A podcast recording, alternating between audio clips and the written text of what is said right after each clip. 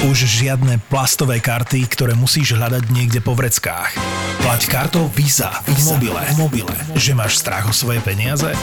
Vďaka tokenom je to 100% bezpečné, lebo Visa je posadnutá bezpečnosťou. Podcasty by ZAPO ti prináša Visa, líder na trhu v bezpečnosti platieb.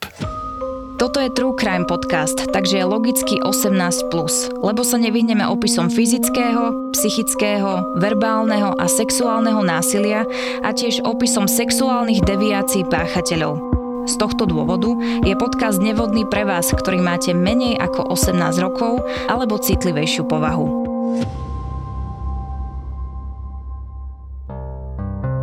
...21. decembra 1924 asi hodinu po poludní, dobehol na policajnú stanicu v nemeckom Münstenbergu Vincenze Olivier. Chlapík, ktorý vyzeral a pôsobil ako tulák. Bol celý zakrvavený. Tvrdil, že ho miestny mesiar Karel Denke napadol sekerou. Podarilo sa mu však utiecť.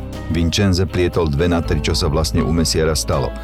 A nikto neveril, že by ich slovutný občan mohol len tak niekomu ublížiť, hoci aj tulákovi. Tulák mal však na hlave veľkú tržnú ranu a bolo ho treba odviezť na ošetrenie. Po tom, čo ho policajti doviezli k doktorovi, zostali zaskočení, keď im ošetrujúci lekár povedal, že Vincenzeho zranenia sú naozaj veľmi vážne a tak im nezostávalo nič iné, len vybrať sa za mesiarom Karlom Denke a predviesť ho na výsluch. Denkeho verzia príbehu bola však iná. Tvrdil, že Tulák ho chcel okradnúť po tom, čo dostal almužnu Málilo sa mu a Karel Denke mu chcel v krádeži iba zabrániť. Tak či tak, kým sa veci ujasnia a tulák Vincenze bude schopný vierohodne vypovedať, rozhodli sa policajti, že na noc umiestnia známeho Münsterbergského mesiara do cely. O 23.30 šiel zadržaného Karla skontrolovať do cely seržant Palke. Keď nahliadol do cely, zbadal v nej Denkeho s neprítomným pohľadom. Bol mŕtvy. Na slučke, ktorú si improvizovane vyrobil z vreckovky, si zlomil jazilku. Je možné sa pripraviť o život na obyčajnej látkovej vreckovke? Zlomenie jazilky je veľmi ťažko zlučiteľné so životom. Vyrobíš si teda tú slučku z čohokoľvek, čo máš po ruke, keď chceš silou mocou spáchať suicidium a e, keď sa zlomí jazilka a nie je tam okamžitá pomoc chirurga, aj to si neviem predstaviť, či u každého sa podarí zachrániť, aj keby okamžitá pomoc chirurga bola, lebo to je veľmi, no zadusí sa ten človek. Preto sa napríklad šnúrky stopánok odoberajú. Ty si prežil v justičnom systéme ako zamestnanec, samozrejme nie ako väzeň, nejaký ten piatok. Stávali sa takéto veci aj za tvojho pôsobenia? Tuším, raz sa mi to stalo na mojom pracovisku, inak samovražda na psychiatrii to je veľký prúšvih. Prečo myslíš, že spáchal samovraždu? tak je dosť ťažko to vysvetliteľné.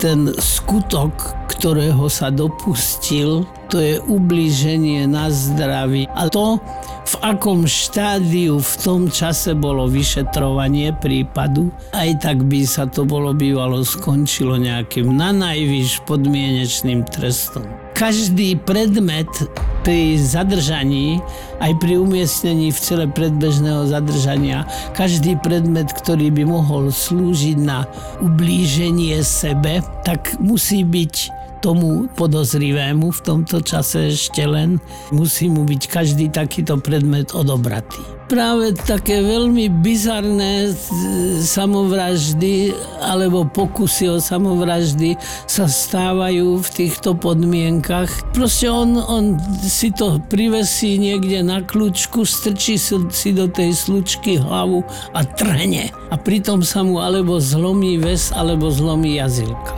čo ho usmrtí. Tak zlomenie väzu to je samozrejme také jednoduché, nie, ale to zlomenie jazylky to sa dá privodiť celkom nie veľmi veľkým úsilím.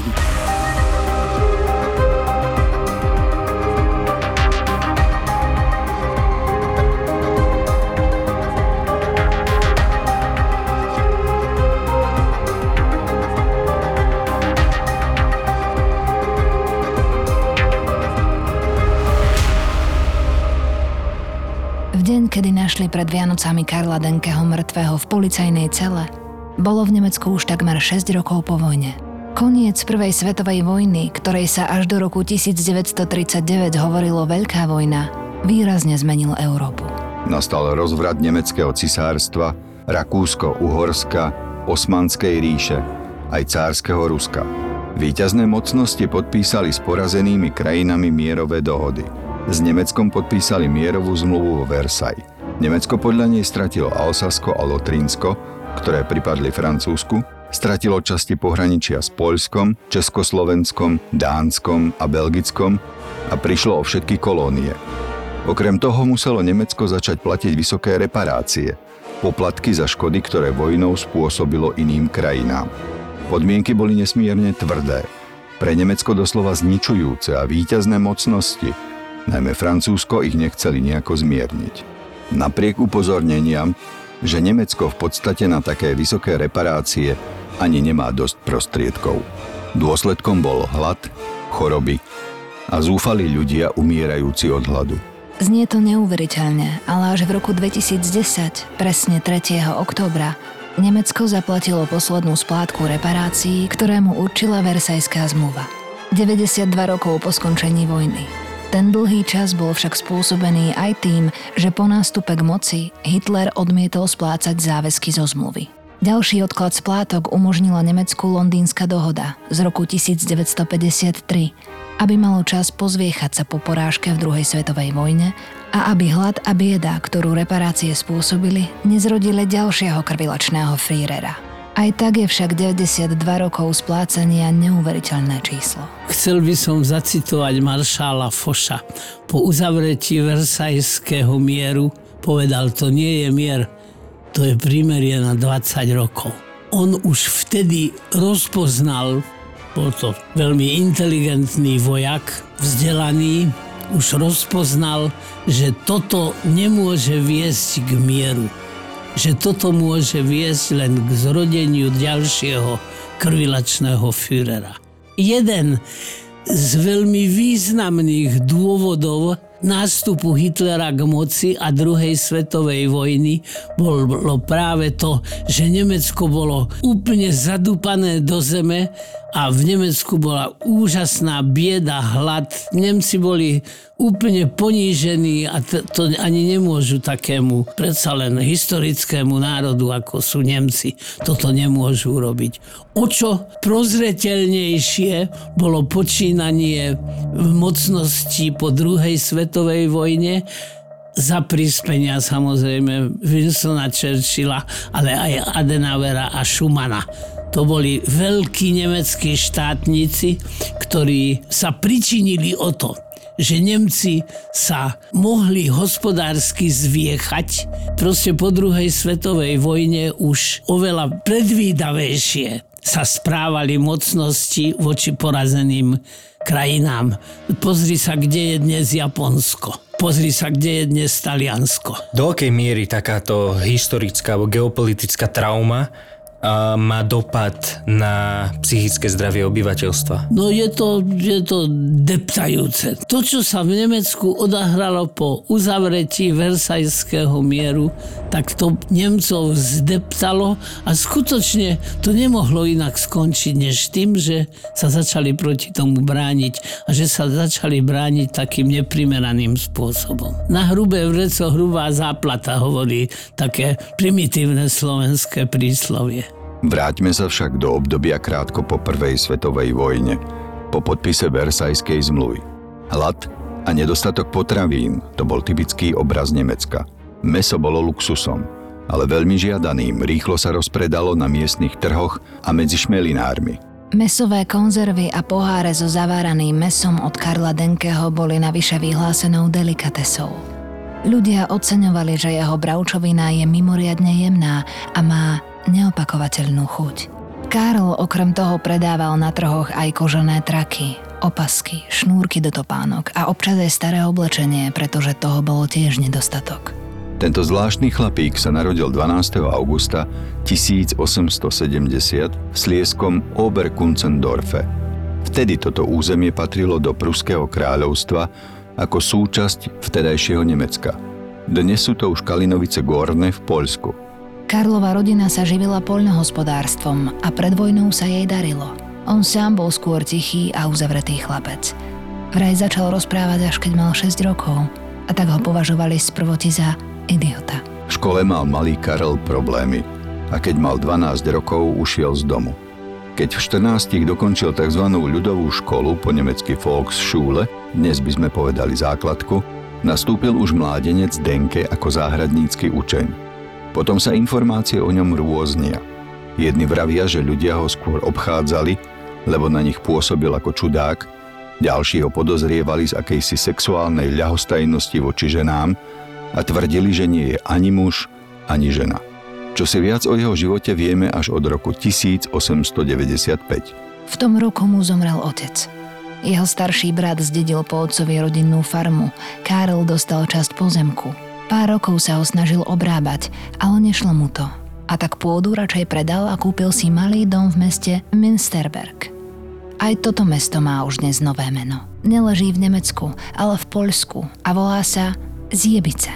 Ten dom tam stojí dodnes na ulici Stavova číslo 13. Čo by si povedal mm, k tomu jeho detstvu? To, že nehovoril do 6 rokov, tak aj trošku zaostalé mentálne dieťatko do tých troch rokov začne hovoriť.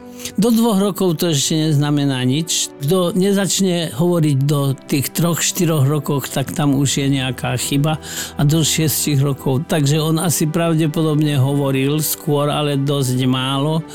Ťažko povedať, kto sa mu ako venoval, lebo dieťatko sa samo o sebe nevychová k tým základným intelektuálnym výkonom, ako je napríklad reč a základná seba obsluha a tak ďalej a tak ďalej. Ale už zrejme v útlom detstve na ňom bolo niečo nápadného. Hovoríme veľmi širokom pojme psychopatický vývoj. Čo ten útek z domu? To patrí k tomu. Ťažko sa prispôsoboval, aj keď bol celkom vážený občan neskôr a stal sa súčasťou tej society, ale nebol až tak veľmi komunikačne prispôsobivý a sociálne prispôsobivý čo tie pochybnosti o jeho sexualite. Popísali to teda slovami, že nie je ani muž, ani žena, a údajne mal sexuálnu lahostajnosť voči ženám. Tak to, že nie je muž ani žena, to je také veľmi zjednodušujúce, ale sexuálna lahostajnosť tzv. asexualita. V poslednom čase existuje čoraz viac prác zaoberajúcich sa touto otázkou a dochádza sa k názoru, že existujú takí jedinci v ľudskej populácii, ktorí sú sexuálne úplne lahostajní a proste neprebudení. Je tu možnosť, že aj Karel bol takto sexuálne lahostajný v úvodzovkách? No, ten jeho neskorší život predsa len mi poukazuje na to, že nejaká, ale skôr veľmi deviantná sexualita tam prítomná bola. A že ten nezáujem o primerané sexuálne objekty, ktoré by prichádzali do úvahy, dospelé ženy, že ten skôr mohol vychádzať z toho, že tá jeho sexualita sa bola úplne iným smerom zameraná. Existuje čoraz viac poukazov na to v modernej sexuologickej literatúre, že existujú asexuálni jedinci v populácii. A je to moderný fenomén, alebo je to niečo, čo bolo aj Určite v histórii? to bolo aj predtým. Už od toho detstva zjavne ten vývoj neišiel v tej línii, v ktorej sa neskôr v dospelosti vyvinie takzvaně normálny jedinec. Teda nedeviantný, nepsychopatický, teda nie do tej miery narušený, že by to prekážalo či už jeho okoliu, alebo jemu samotného. V dome, ktorý si kúpil za peniaze z predaja role, býval Karol Denke až do konca Prvej svetovej vojny. Ale reparácie a strašný nedostatok vyvolali v Nemecku obrovskú infláciu a tak musel Karl svoj dom predať. Neodsťahoval sa však z neho. Vo veľkom dome si prenajal malý byt na prízemí a nechal si len veľkú šopu, ktorá stála na pozemku vedľa domu. Susedia si počasa Karla obľúbili. V kostole hrával na orgán a počas pohrebov nosil na začiatku smútočného sprievodu kríž. Veľmi na ňom oceňovali, aký dobrosrdečný bol k tulákom a pocestným. Neraz ich u seba prichýlil. Karel žil sám, bez ženy. Nemal stále zamestnanie a prebíjal sa životom, ako sa dalo. V čase nedostatku všetkého sa najčastejšie živil šmelinou. S rodinou sa veľmi nestýkal, aj preto, lebo jeho brat ho považoval za lakomca a nenažranca. Pred Vianocami chodieval Karol na vianočné trhy, aby tam predával svoje vychýrené mesové konzervy a nakladané bravčové meso. Najčastejšie zašiel do Breslau, ale ani toto mesto sa takto už nevolá a nie je v Nemecku. Z nemeckého Breslau je dnes polská Vroclav. 21. decembra 1924 bol so svojimi mesovými výrobkami, koženými trakmi a opaskami na vianočných trhoch posledný raz. Spomenuli sme už, že potom, čo bol zadržaný v policajnej cele, po obvinení tuláka Vincenzeho, že ho napadol sekerov, sa Karol Denke úplne nepochopiteľne obesil na vlastnej vreckovke. Podľa policajtov mu hrozilo maximálne tak obvinenie za ublíženie na zdraví a na samovraždu nebol dôvod. Svoj názor policajti zásadne zmenili, keď vydali Karlové pozostatky jeho rodine a zašli do bytu a do šopy, aby spísali jeho majetok kvôli dedickému konaniu. Najmä šopa im vyrazila dých. Boli v nej sudy s nakladaným ľudským mesom, stroj na výrobu mydla a ľudské kosti pripravené na spracovanie. Na stenách vyseli opasky a traky vyrobené z ľudskej kože. V skríni boli kusy oblečenia so starou, už čiernou zrazenou krvou. Na stole a parapete sa váľali spisy, osobné dokumenty, listy a rôzne potvrdenia s menami ľudí, ktorých prepustili z väzení a nemocníc. Policajci odobrali zo sudov vzorky tkaniva, podobne vzali vzorky z opaskov a trakov a poslali ich na analýzu do Vroclavy.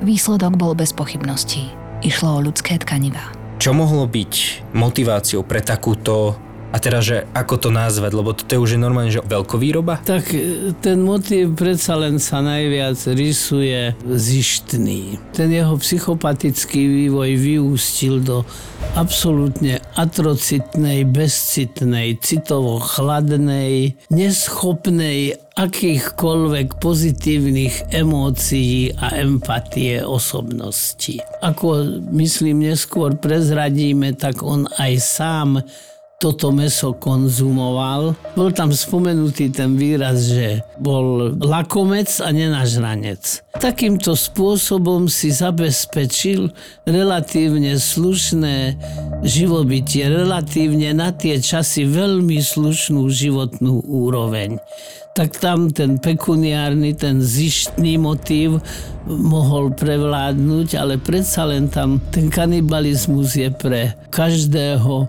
nedeviantného jedinca absolútne tabu. Ale toto tabu prekonať nie je jednoduché a tí, čo prežili, tak tí to prežívajú už do konca života ako hlbokú traumu osobnostnú. A je možné mať tak vyprahnuté vyššie city, že proste tabu pre toho no, človeka neznamená isté, nič? že je možné, ako vidíme. Človek, pokiaľ mu fungujú tie horné poschodové partie, stále je schopný prijímať nové poznatky a nové informácie a nie je pre mňa úplne nová, pretože viem, že skutočne úplná absencia vyšších citov, absolútna atrocitnosť existuje medzi ľuďmi. Našťastie nie je takýchto jedincov veľa. Príde mi, že on vôbec nerátal s tým, že na neho sa môže prísť. Áno. Nechal tam všetky a, a tie dokumenty, sa, keď ho to, dôkazy. Zaskočilo ho to. Zaskočilo, zaskočilo ho to. Čo to o ňom vypoveda? O jeho psychopatickej osobnosti. Môže to byť aj nejaká neschopnosť plánovať? Nie. Jeho schopnosť riešiť nové situácie asi pravdepodobne nebola veľmi rozvinutá. To hovorí niečo aj o jeho inteligencii, nie? Celý jeho životný príbeh svedčí skôr o priemernej inteligencie a mohol to byť nižší priemer alebo dokonca podpriemerno. Tak podpriemerných ľudí stretávame v živote a väčšinou nie sú nejakí veľmi nápadní. Môže to byť horšia schopnosť takúto neočakávanú situáciu riešiť a predsa len by sa predpokladalo, keď človek niečo takéto robí a vlastne celý život sa tým zaoberá, tak mať nejaký plán B že čo urobím, keď sa to začne vyšetrovať. On nemal. Toto nemal vôbec pripravené. V správe z roku 1926 uvádza Friedrich Pietruský, vedúci Ústavu právnej medicíny, toto. Prvými nálezmi, ktoré sa našli v Denkeho dome počas prehliadky, boli kosti a kúsky mesa. Tie sa nachádzali v soľnom roztoku nájdenom v drevenom sude. Celkovo tam bolo 15 kusov s kožou, dve časti hrude, ktorá je silne ochlpená. Trub je rozrezaný cez stred, tri prsty nad pupkom. Zvlášť nápadný bol veľmi čistý análny otvor s ručne opracovanými veľkými časťami oboch zadkov. Meso je hnedočervené a nie je cítiť, že by telo stratilo veľa krvi. Na chrbte je viditeľné určité jemne modrasté sfarbenie, ako aj livor mortis, čo vedie k záveru, že k rozobratiu tela došlo niekoľko hodín po smrti. Neexistujú žiadne dôkazy o životne dôležitej reakcii tiel na vykonané rezy, čo znamená, že tieto rezy neboli vykonané ešte za života obetí. V troch stredne veľkých hrncoch, naplnených smotanovou omáčkou, sa našlo trochu vareného mesa, čiastočne pokrytého kožou a ľudskými vlasmi. Meso bolo ružové a mekké. Všetky kúsky sa zdali byť odrezané z gluteálnej oblasti, teda zo zadku. Okrem toho sa v správe uvádza. V jednom hrnci bola len polovica porcie. Denke musel druhý kus zjesť krátko pred zatknutím. V prvom rade sa tu hovorí o tom, že musel zjesť tú polovicu tej porcie krátko pred zatknutím. Myslíš si, že to je tak, alebo nemohol ponúknuť túto polovicu tej porcie svojej obeti? Prichýliť tak tuláka, no, za čo ho uznávali spoluobčania? Áno, áno, mohol. Ale mohol to aj zjesť sám. Ale hovorím ešte raz, zdôrazňujem, že už samotný kanibalizmus mi už trochu zaváňa sexuálnou deviáciou. A čo mne zaváňa sexuálnou deviáciou ako lajkovi, ktorý tento príbeh teraz číta, predstavuje si. Sú tie pekne prepracované rytné otvory? Áno, on venoval pozornosť priamo teda análnemu otvoru, ktorý tam nejakým štýlom spreparoval, ten vyčistil. Áno, áno, áno, súhlasím. To zaváňa s ten niečím sexuálnym. otvor, áno, to je ďalší taký poukaz snažíme sa vyvarovať akejkoľvek konšpiračnej teórii, ale toto je teória, toto je hypotéza, ktorá má niečo do seba, pretože skutočne máme to formulované v tomto príbehu že teda veľkú pozornosť tejto časti toho mŕtvého tela venoval. A teraz ten hlavný problém, tá hlavná otázka, na ktorú treba odpovedať je, že teda či tam bolo fakt niečo sexuálne, alebo či to bolo konanie čisto praktické za účelom zisku? Praktické, pekuniárne motivované, zištne motivované konanie to isté, že bolo, ale ten sexuálny podtón sa tam ponúka a ja ho tu prezentujem nie ako, že to určite bolo tak, ale že tá pravdepodobnosť nie je úplne bagateľná. Mhm, lebo zase není úplne scesné si predstaviť situáciu, kedy úplne vyšších citov depravovaná osoba ktorá zároveň je úplne asexuálna, proste nič necíti k okolitému svetu, k okolitým ľuďom, tak v čase vojny, v čase nedostatku, tak si nájde takýto spôsob zárobku. Existuje tá teória kľúča a zámku. Zrazu úplne asexuálny jedinec, sexuálne vygumovaný, zistí, že je tu niečo, čo v ňom vzbudí sexuálne vzrušenie. Nevieme to, pretože je nám to cudzie, ale vieme, že také môže existovať potreboval nájsť ten zámok, do ktorého tým svojim kľúčom trafí a otočí. Ako to podľa teba celé začalo? Bola to nehoda? Nejaká hádka, pri ktorej zabil toho prvého tuláka? Alebo chladnokrvne premyslená. Bol takého niečoho schopný ano. inteligenčne? K tomu veľmi veľkú inteligenciu nie je potrebné. Zabiť niekoho a mať z toho nejakú bonitu. Ale mohlo to byť a možno je to pravdepodobnejšia hypotéza, že pri nejakej príležitosti došlo pri hádke k usmrteniu protivníka a zase kľúč a zámok.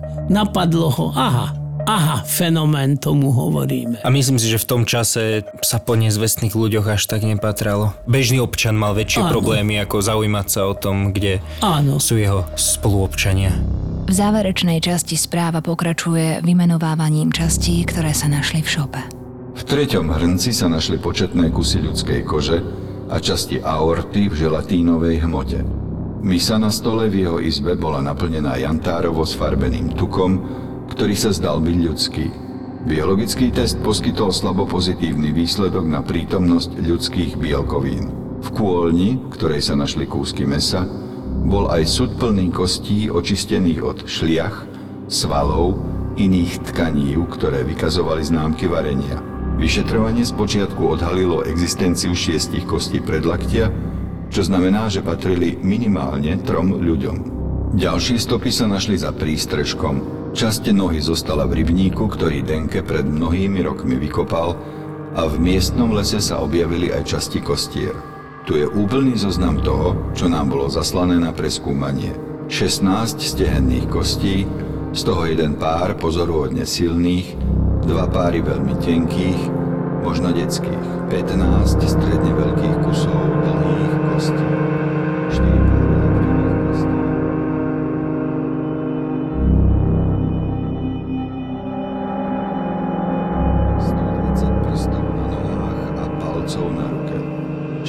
65 chodidiel a záprstných kostí. 5 prvých rebier a 150 častí rebier. Podľa záverov ďalšieho vedca, profesora Eulera, mohlo ísť podľa jeho opatrných odhadov najmenej o 25 obetí. Zhrnul, že medzi obeťami bola určite najmenej jedna osoba mladšia ako 16 rokov, ostatní boli výrazne starší. Prevažne viac ako 40 rokov, ale aj takí, ktorí mohli mať 20 až 30 rokov. Z týchto obetí vyrábal Karel Denke aj kožené výrobky. Traky, na ktorých boli stále viditeľné bradavky. Niektoré sa mu pri opracovávaní pretrhli a tak ich podlepil kožou z ohambia a pohlavných orgánov. Aj kožené remienky boli vyrezávané z ľudskej kože. Niektoré nite, ktoré sa tiež našli, boli utkané z ľudských vlasov. V izbe Karla Denkeho našli veľa identifikačných preukazov a súkromných dokladov obetí. Na niekoľkých hárkoch papiera boli mená 30 žien a mužov. Pri každom mene bol napísaný dátum. Zrejme ten, kedy obeť zabil. Zoznam je zostavený chronologicky. Okrem toho na jednom z hárkov našli pri menách aj čísla, ktoré znamenali údaje o hmotnosti obetí. Mŕtvy 122, nahý 107, vypitvaný 83. Vyzerá, že on si tie pozostatky triedil, hral sa s nimi ako keby Mal katalogizoval. zmysel pre poriadok. Bol pedant. Ale podľa informácií len čo sa týka tohto. Áno. Nemáme nič, čo by nasvedčovalo, že aj v iných sférach svojho života bol že by takýto. bol obsedantne kompulzívny. Nie, tak je to tiež určitý druh zvrátenosti takýmto spôsobom. To je niečo podobného, ako že páchateľ sa vracia na miesto činu. Je tým nejakým spôsobom priťahovaný, aby si robil napríklad takúto štatistiku. Je pre mňa ťažko uveriteľné, ale že niektoré tie traky a tieto veci, opasky, na ktorých boli viditeľné bradovky, že toto by predával a že toto by ľudia reálne kupovali. To si skôr myslím, že on si vytváral takú svoju memorabíliu, možno niečo, čo k jeho fetišom hralo na No nôtu. to áno, ale existujú objektívne informácie o tom, že on tie kožené opasky a remienky a náramky predával. Áno, ale že možno z iných častí, že toto vyzerá skôr, aj t- našli sa u neho konkrétne tieto, že toto bolo také, fetišistické. No Také tie, áno.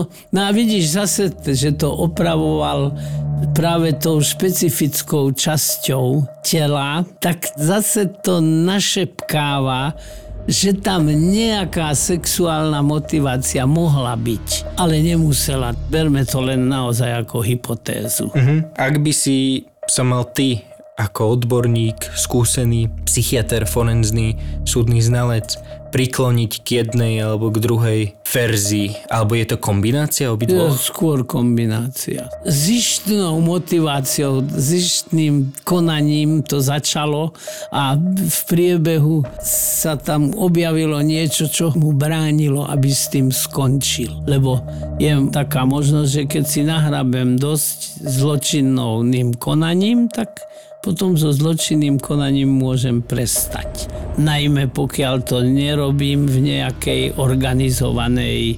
inštitucionalizovanej organizácii zločineckej. Mm-hmm. On bol samotár.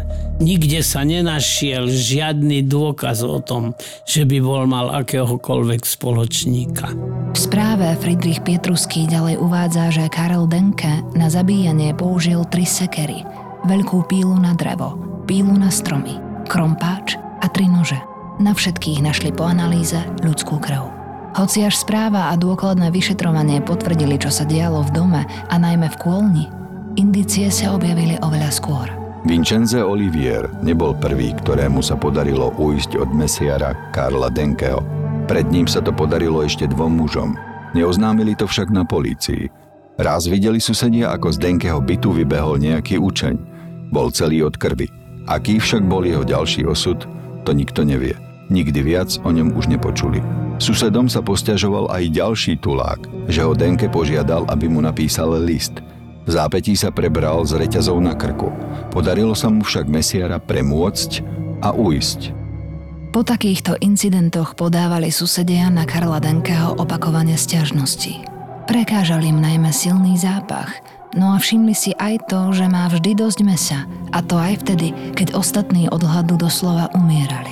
Často počuli, ako v noci niečo píli a tlčie kladivom a sekerou, ale ani vo sne im nenapadlo, že porciuje svoje obete, ktoré k sebe pozval, aby im vraj poskytol strechu nad hlavou a jedlo, za čo ho susedia tak veľmi obdivovali. Karol Denke zabil podľa všetkého 30 až 40 ľudí. Boli to prevažne bezdomovci, tuláci, ale aj Trumpovia na výlete. Ich meso spracovával, nakladal a podľa všetkého aj predával na trhu. Podľa záverov správy z roku 1926 aj sám jedol. V čase súčasnej prosperity, dostatku jedla a epidémie obezity si len ťažko dokážeme predstaviť, že toto všetko dokáže hlad. Aký vplyv na psychiku môže mať fakt, že sa dozvie, že a, ja som asi bol nakrmený ľudským mesom, pretože mi ho predal ten človek na trhu. To je dosť traumatické. Predstavujem si, že by som sa do tejto situácie dostal sám, bolo by to veľmi traumatizujúce. Ja si to neviem ani predstaviť. Toto tomu človeku, ktorý sa dozvie, že bol takýmto spôsobom nakrmený, tak to musí veľmi veľké problémy v tejto oblasti života urobiť. Určite ich odhadom boli desiatky v tom no, čase. Určite. Môžeme len polemizovať, či Karl Denke zabíjal kvôli jedlu, ale z istotou vieme, že to bol práve hlad a bieda v Nemecku, ktoré umožnili, aby sa zrodilo najväčšie monštrum v dejinách ľudstva menom Adolf Hitler. Hlad bol hnacou silou pomsty za reparácie, ktoré neľudským spôsobom trestali Nemcov za to, že rozpútali prvú svetovú vojnu Zaslúžene, ale nie spravodlivo. A keď sa hlad pod vedením nacistov utíšil, ozvala sa nenažratosť a svet o niekoľko desaťročí zažil ďalšiu vojnu, aká tu nikdy nebola. Lebo hlad má veľkú moc, ale keď sa preklopí do nenažratosti, rozpúta sa na zemi peklo.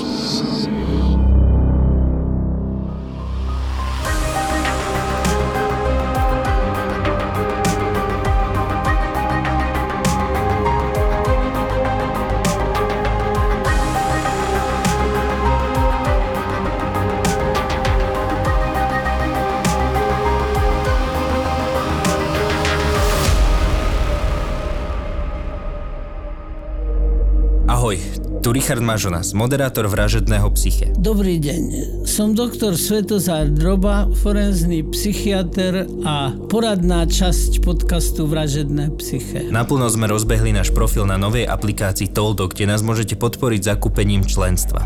A čo za to dostanete? Exkluzívny prístup k obsahu, ktorý sme pre vás pripravili. Môžete sa tešiť na úvod do forenznej psychiatrie, kde vysvetľujem základné pojmy, ktoré by mal poznať každý, kto sa zaujíma o túto tému. Taktiež sa môžete ponoriť do investigatívnej dokumentárnej videosérie, kde hľadám odpoveď na otázku, čo sa stalo s obľúbeným internetovým zabávačom Dušanom Gogom. A to nie je všetko. Každý týždeň budete mať prístup k našej debate na kávičke s psychiatrom, kde s Richardom preberáme tri zaujímavé témy zo sveta true crime, histórie, psychiatrie a filozofie. Je to tiež priestor pre vaše otázky, ktoré radi zodpovieme. A ako bonus dostanete aj extra nahrávky z našich rozhovorov k jednotlivým prípadom, ktoré sa do finálnej podoby epizódy nakoniec nedostali. Vaša podpora nám umožní prinášať vám ešte viac fascinujúceho obsahu. Pridajte sa k nám na Toldo a staňte sa súčasťou našej komunity. Link nájdete v popise epizódy. Ďakujeme. Prešov, Bratislava, New York, Paríž, Praha. Chcela by som sa pristaviť pri každom z týchto miest na chvíľku. Silné príbehy menej známych alebo úplne neznámych žien. Žijem príliš dlho s mojim mužom však. A k tomu mediálne známi muži, ktorí vždy majú čo povedať. Je to moja ašpirácia. Česť pár výnimkám. Takéto silné osobnostné kombinácie milujeme aj my v ZAPO. Vôbec mi to zatiaľ nevychádza, ale... Sit down s Veronikou. A hneváš sa ty na Slovensko? Sit down. Akože v komentároch nakladajú aj Dalaj Lámovi. Charizmatická, sebavedomá a vždy pozitívna Joj, tá ona šumná to tá. Veronika Cifrová Ostrihoňová a jej hostia v novom podcaste pod hlavičkou ZAPO Zábava v podcastoch. Držím ti naozaj, naozaj veľmi palce. Sit down s Veronikou. Zapo. Zábrná v podcastovách.